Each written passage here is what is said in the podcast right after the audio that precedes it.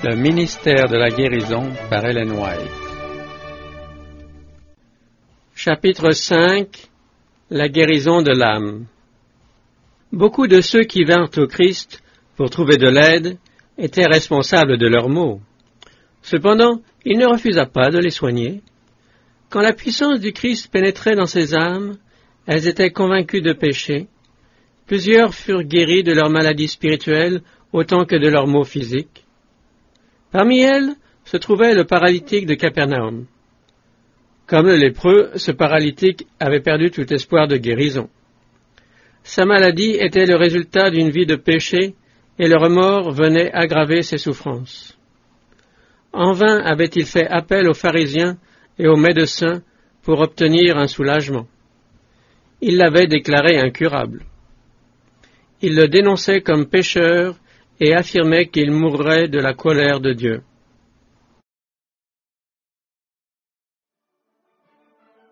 L'infirme avait sombré dans le désespoir.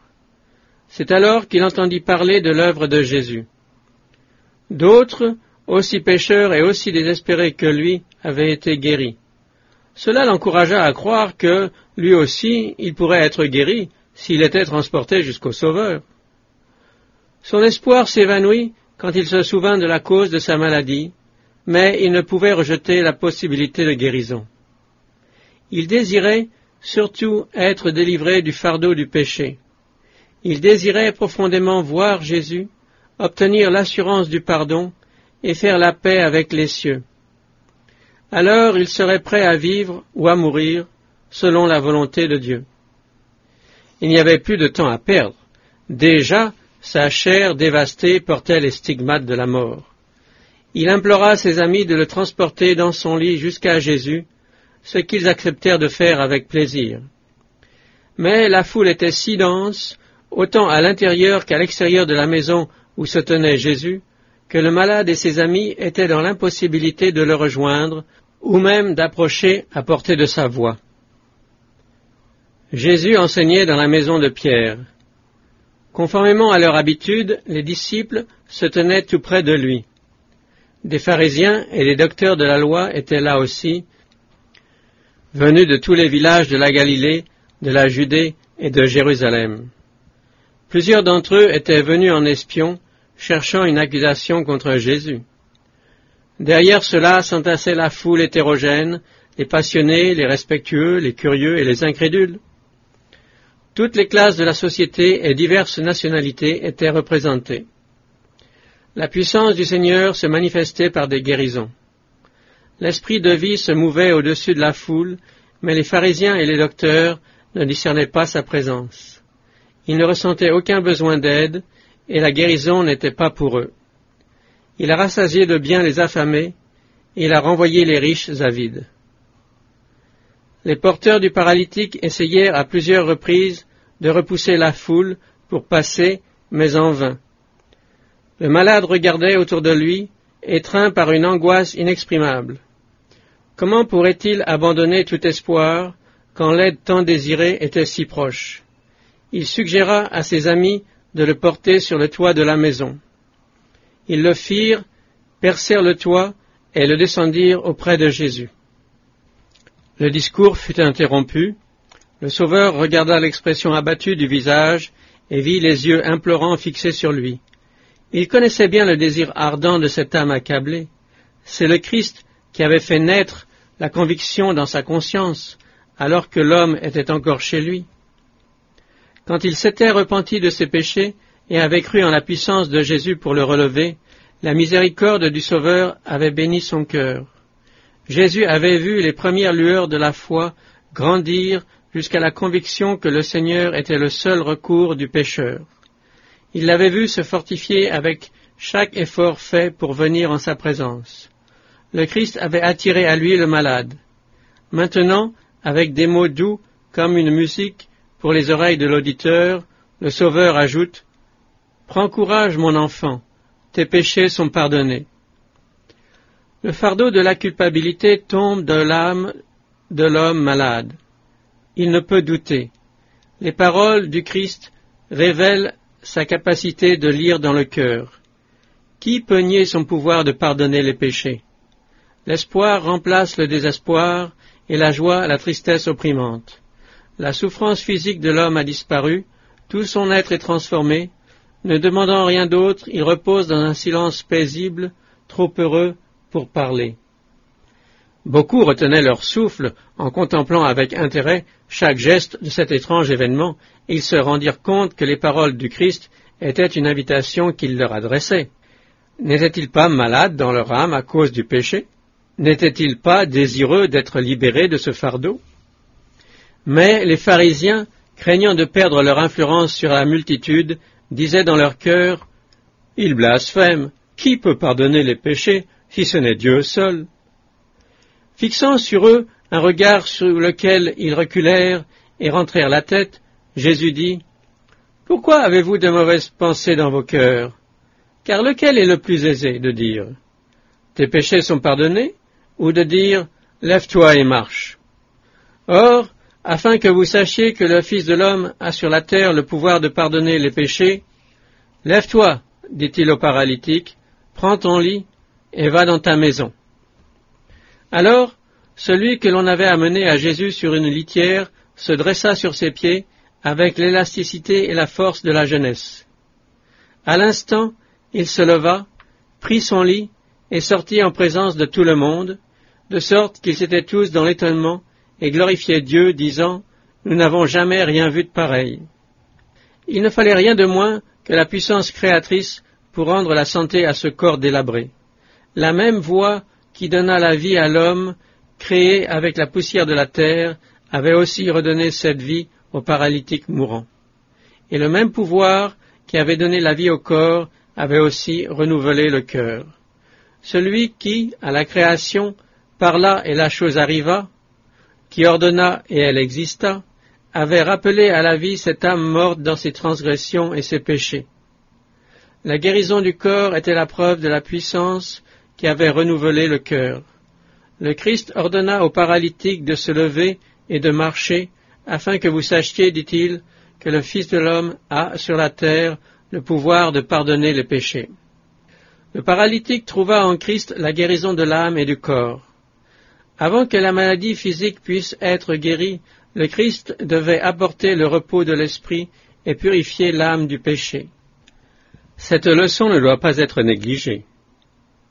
Il y a aujourd'hui des milliers de gens souffrant de maladies physiques qui, comme le paralytique, soupirent après ces paroles Tes péchés te sont pardonnés. Le fardeau du péché, avec son inquiétude et ses désirs insatisfaits, est à l'origine de leur maladie. Ils ne peuvent trouver aucun repos tant qu'ils ne viennent pas au médecin de l'âme. La paix que lui seul peut donner restaurera la vigueur de l'esprit et la santé du corps. L'effet produit sur l'assistance par la guérison du paralytique fut comme si le ciel s'était ouvert et avait révélé les gloires d'un monde meilleur. Tandis que l'homme guéri traversait la foule, bénissant Dieu à chaque pas et portant son fardeau comme s'il n'était qu'une plume, les gens reculèrent pour lui faire place. Le visage frappé de stupeur, ils se groupaient autour de lui, murmurant entre eux Nous avons vu aujourd'hui des choses étranges. Quand le paralytique rentra chez lui, portant aisément la couche sur laquelle on l'avait lentement transporté hors de leur présence peu de temps auparavant, il y eut de grandes réjouissances parmi les membres de la famille. Ils se réunirent, pleurant de joie, ayant de la peine à en croire leurs yeux. Il se tenait devant eux dans la pleine vigueur de la maturité. Ses bras, auparavant sans vie, répondaient rapidement à sa volonté.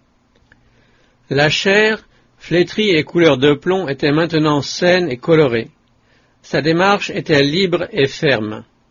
La joie et l'espoir s'inscrivaient sur chaque détail de son visage. Une expression de paix et de pureté avait remplacé les marques du péché et de la souffrance. Des louanges de reconnaissance montaient de ce foyer.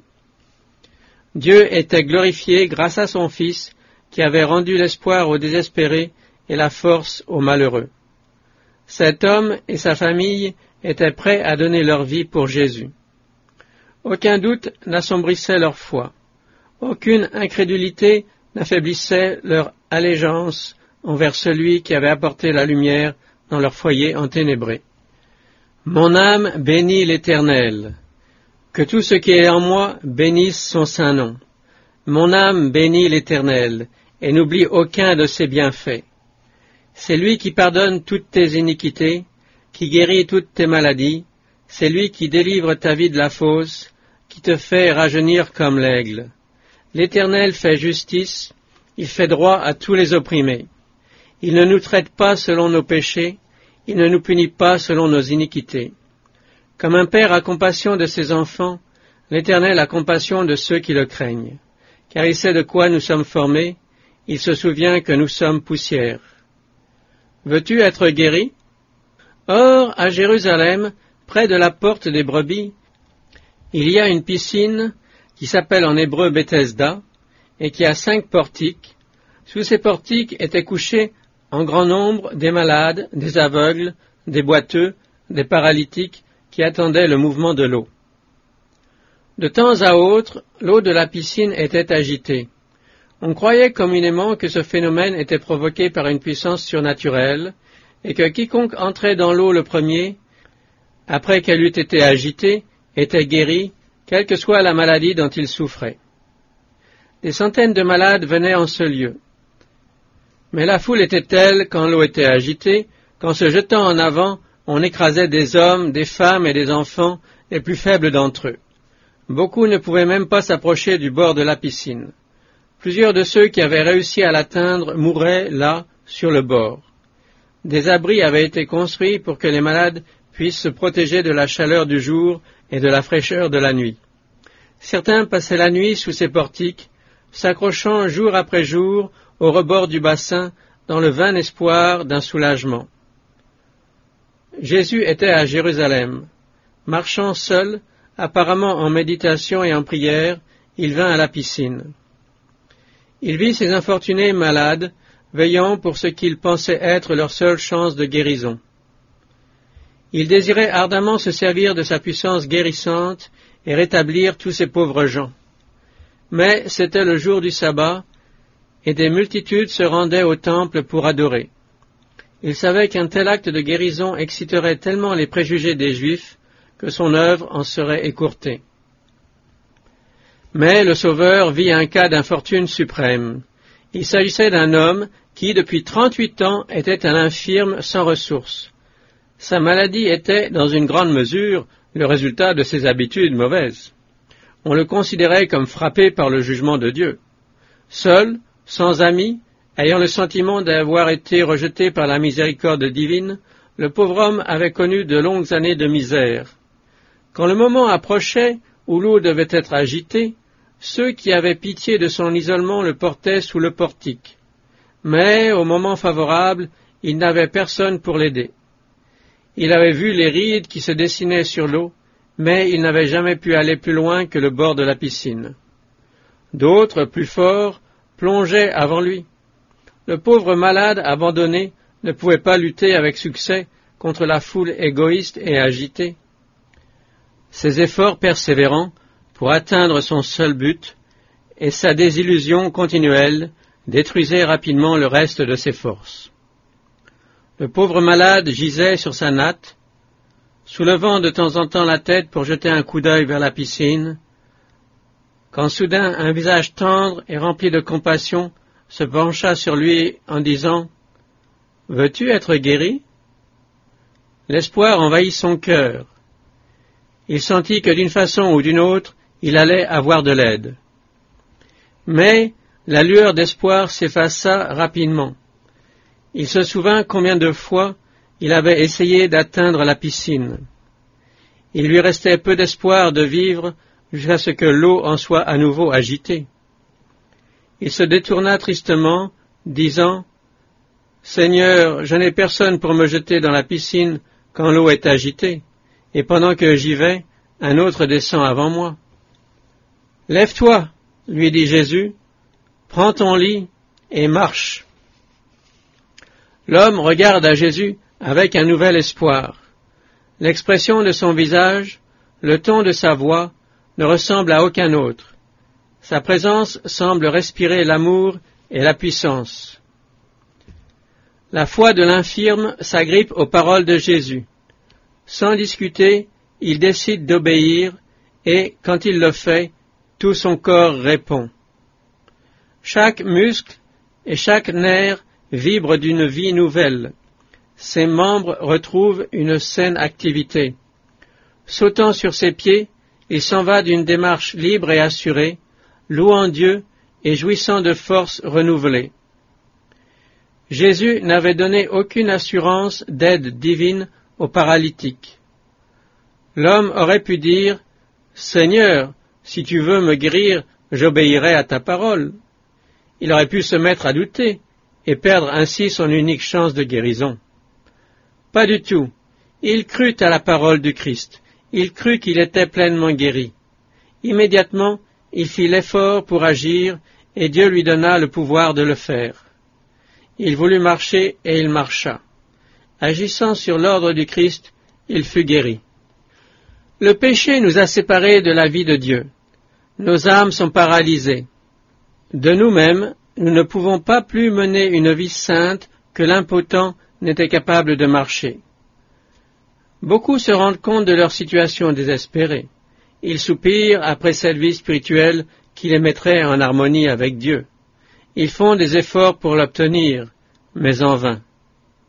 Désespérés, ils s'écrient Misérable que je suis, qui me délivrera du corps de cette mort?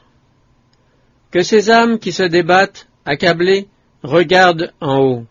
Le Sauveur se penche sur ceux qu'il a rachetés par son sang, leur demandant avec une pitié et une tendresse inexprimables Veux-tu être guéri? Il vous ordonne de vous lever en paix et en pleine santé. N'attendez pas de vous sentir guéri, croyez à la parole du Sauveur. Mettez votre volonté du côté du Christ. Décidez de le servir et, en agissant selon sa parole, vous recevrez la force. Quelle que soit la mauvaise habitude, la passion dominante qui, par une longue indulgence, ont maîtrisé l'âme et le corps, le Christ est capable de nous en délivrer, et il le désire ardemment. Il donnera la vie à l'âme morte par ses offenses. Il libérera le captif retenu par la faiblesse, l'infortune et les chaînes du péché. Le sentiment du péché a empoisonné les sources de la vie. Mais le Christ dit, Je prendrai tes péchés, je te donnerai la paix, je t'ai acheté par mon sang, tu es à moi, ma grâce fortifiera ta volonté affaiblie. J'ôterai de toi le remords du péché. Quand les tentations vous assaillent, quand le souci et la perplexité vous environnent, quand, déprimé et découragé, vous êtes sur le point de céder au désespoir, regardez à Jésus, et les ténèbres qui vous enveloppent seront dissipées par la lumière brillante de sa présence. Quand le péché veut dominer votre âme, alourdissant la conscience, regardez au Sauveur. Sa grâce est suffisante pour subjuguer le péché que votre cœur reconnaissant, tremblant d'incertitude, se tourne vers le Christ. Appuyez-vous sur l'espérance placée devant vous. Le Christ attend pour vous adopter dans sa famille. Sa force soutiendra votre faiblesse, il vous conduira pas à pas. Mettez votre main dans la sienne et laissez-le vous guider. N'ayez jamais le sentiment que le Christ est loin. Il est toujours proche. Sa présence aimante vous entoure. Cherchez-le, sachant qu'il désire que vous le trouviez. Il ne veut pas seulement que vous touchiez son vêtement, mais que vous marchiez avec lui dans une communion constante. Va et ne pêche plus. La fête des tabernacles venait de se terminer, les complots des prêtres et des rabbins de Jérusalem contre Jésus avaient échoué. Comme le soir venait, Chacun s'en retournait dans sa maison. Jésus se rendit à la montagne des Oliviers. Jésus se détourna de l'excitation et de la confusion de la ville, de la foule ardente et des rabbins perfides, pour retrouver la tranquillité de l'Oliveraie, où il pouvait être seul avec Dieu. Tôt le matin, il retourna au temple, il s'assit et se mit à enseigner les gens assemblés autour de lui. Il fut bientôt interrompu, un groupe de pharisiens et de scribes s'approchait de lui, traînant avec eux une femme terrorisée. De leur voix dure et véhémente, ils l'accusaient d'avoir violé le septième commandement. La poussant en la présence de Jésus, ils dirent avec une démonstration hypocrite de respect Maître, cette femme a été surprise en flagrant délit d'adultère. Moïse, dans la loi, nous a ordonné de lapider de telles femmes. Toi donc, que dis-tu? Leur prétendu respect voilait un complot bien pensé pour perdre Jésus. S'il acquittait la femme, on pouvait l'accuser de mépriser la loi de Moïse. S'il la déclarait coupable, passible de la peine de mort, on pourrait l'accuser devant les Romains d'assumer une autorité qui n'appartenait qu'à eux. Jésus regarda la scène. La victime, tremblante de honte, les dignitaires au visage dur, démunis de toute pitié humaine. Son esprit d'une pureté sans tache se serra devant ce spectacle. Il ne donna aucun signe d'avoir entendu la question. Il se baissa et, fixant le sol, il se mit à écrire dans la poussière.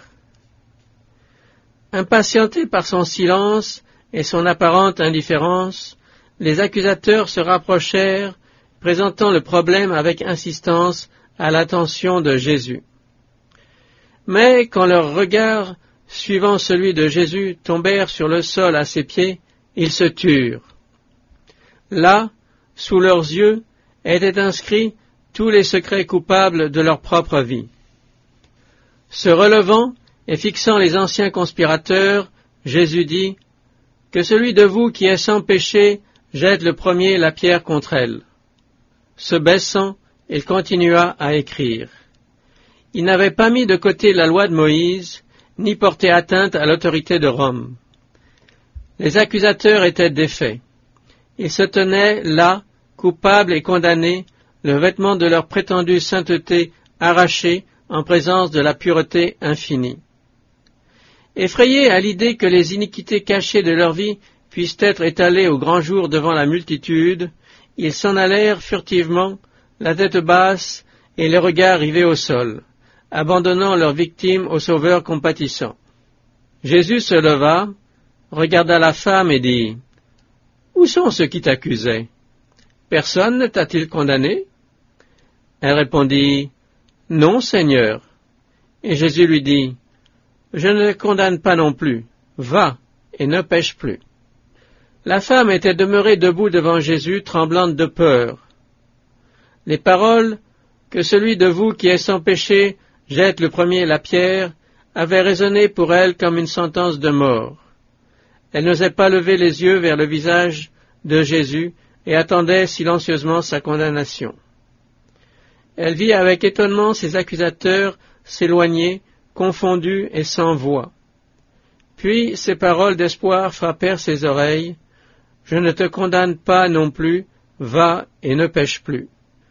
Son cœur fondit en elle, et, se jetant aux pieds de Jésus, elle dit en sanglotant son amour reconnaissant, avec des larmes amères, elle confessa ses péchés.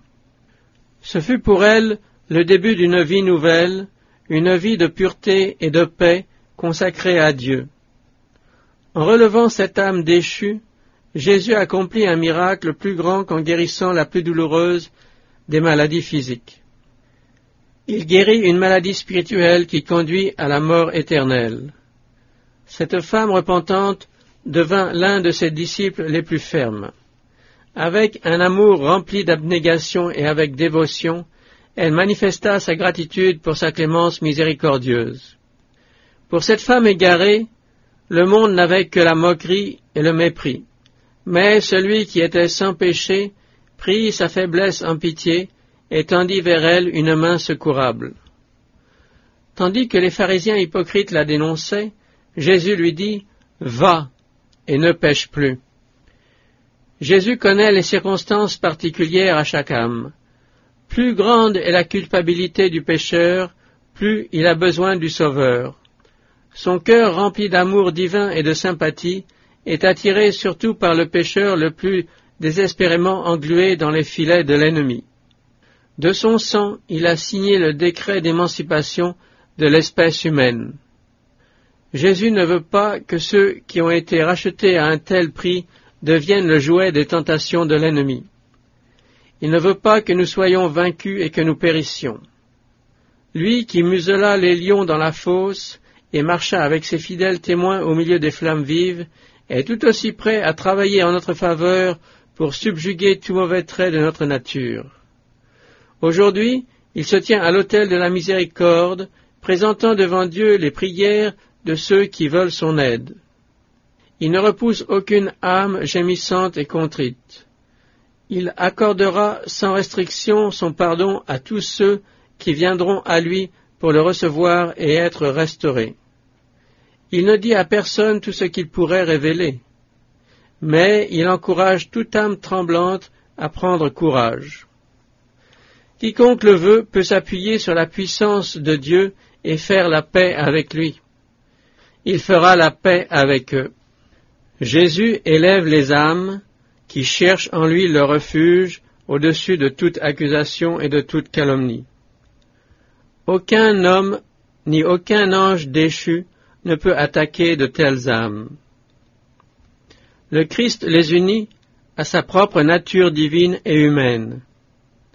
Elles se tiennent à la lumière qui vient du trône de Dieu, aux côtés de celui qui porte les péchés. Le sang de Jésus-Christ purifie de tout péché. Qui accusera les élus de Dieu? C'est Dieu qui justifie. Qui les condamnera? Christ est mort, bien plus, il est ressuscité, il est à la droite de Dieu, et il intercède pour nous. Le Christ a démontré qu'il avait une autorité absolue sur les vents et les vagues, et sur les hommes possédés du démon. Celui qui calma la tempête et la mer en furie parle de paix aux esprits tourmentés et terrassés par Satan. Dans la synagogue de Capernaum, Jésus parlait de sa mission. Il devait libérer les esclaves du péché. Il fut interrompu par un hurlement de terreur. Un fou s'élança du milieu de la foule, s'écriant Qu'y a-t-il entre nous et toi, Jésus de Nazareth Tu es venu pour nous perdre. Je sais qui tu es, le Saint de Dieu. Jésus menaça le démon en disant Tais-toi et sors de cet homme. Et le démon le jeta au milieu de l'assemblée et sortit de lui sans lui faire aucun mal. La raison de l'affliction de cet homme se trouvait aussi dans sa propre vie. Il avait été fasciné par les plaisirs du péché. Il avait pensé faire de la vie un grand carnaval. L'intempérance et la frivolité pervertirent les nobles attributs de sa nature, et Satan domina entièrement sa vie. Les regrets vinrent trop tard. Quand il eut accepté de sacrifier la richesse et les plaisirs pour retrouver sa virilité perdue, il n'était plus qu'un jouet sans force entre les mains du méchant. En présence du Sauveur, il fut poussé à souhaiter la libération. Mais le démon résistait à la puissance du Christ. Quand l'homme voulut essayer d'appeler Jésus à l'aide, le mauvais esprit mit des paroles dans sa bouche et il hurla de peur. Le démoniaque comprenait partiellement qu'il se trouvait en la présence de celui qui pouvait le libérer. Mais, quand il essaya de saisir cette main puissante, la volonté d'un autre le retint. Il s'exprima par les paroles d'un autre. Le combat entre la puissance de Satan et son désir personnel de liberté fut terrible. Cet homme torturé semblait devoir perdre la vie dans cette lutte contre l'ennemi qui avait ruiné sa vie. Mais le Sauveur parla avec autorité et libéra le captif. L'homme qui avait été possédé par le démon se tenait maintenant devant la foule étonnée en pleine jouissance de la liberté et de l'empire sur soi-même. D'une voix joyeuse, il loua Dieu pour sa délivrance. Les yeux qui, quelques instants auparavant, brillaient du feu de la folie, rayonnaient maintenant d'intelligence et versaient des larmes de reconnaissance. Les gens étaient muets d'étonnement. Quand ils retrouvèrent leur voix, ils se demandèrent les uns aux autres Qu'est-ce que ceci? Une nouvelle doctrine? Il commande avec autorité même aux esprits impurs, et ils lui obéissent.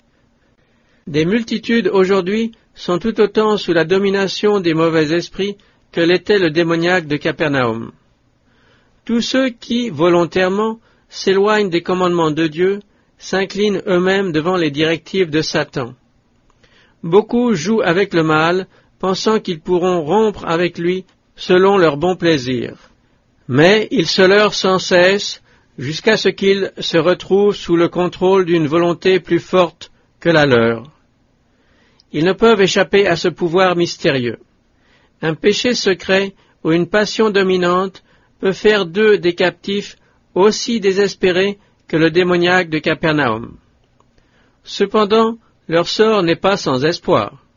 Dieu ne s'empare pas de notre esprit sans notre consentement. Mais chaque homme est libre de choisir la puissance qui dominera sur lui. Personne n'est tombé si bas, personne n'est tellement avili qu'il ne puisse trouver la délivrance en Christ. Le démoniaque pouvait proférer les paroles de Satan au lieu d'une prière, mais l'appel inexprimé du cœur fut entendu. Le cri d'une âme dans le besoin, même s'il n'est pas exprimé en parole, ne sera jamais négligé. Ceux qui consentent à faire alliance avec Dieu ne sont pas abandonnés à la puissance de Satan ou à la faiblesse de leur propre nature. Le butin du puissant lui sera-t-il enlevé? Et la capture faite sur le juste échappera-t-elle? Oui, dit l'Éternel, la capture du puissant lui sera enlevée, et le butin du tyran lui échappera. Je combattrai tes ennemis, et je sauverai tes fils. Merveilleuse sera la transformation accomplie en celui qui, par la foi, ouvre au Sauveur les portes de son cœur. Je vous ai donné le pouvoir.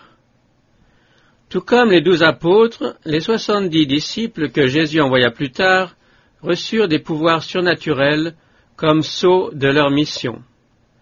Quand leur œuvre fut achevée, ils revinrent joyeux, disant Seigneur, les démons même nous sont soumis en ton nom. Jésus leur dit, Je voyais Satan tomber du ciel comme un éclair. De ce fait, les disciples du Christ doivent considérer Satan comme un ennemi vaincu.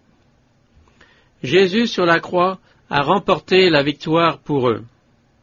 Cette victoire, il veut qu'ils l'acceptent comme la leur.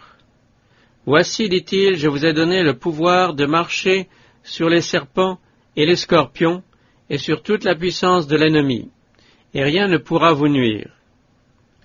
La toute-puissance du Saint-Esprit est la protection de toute âme contrite.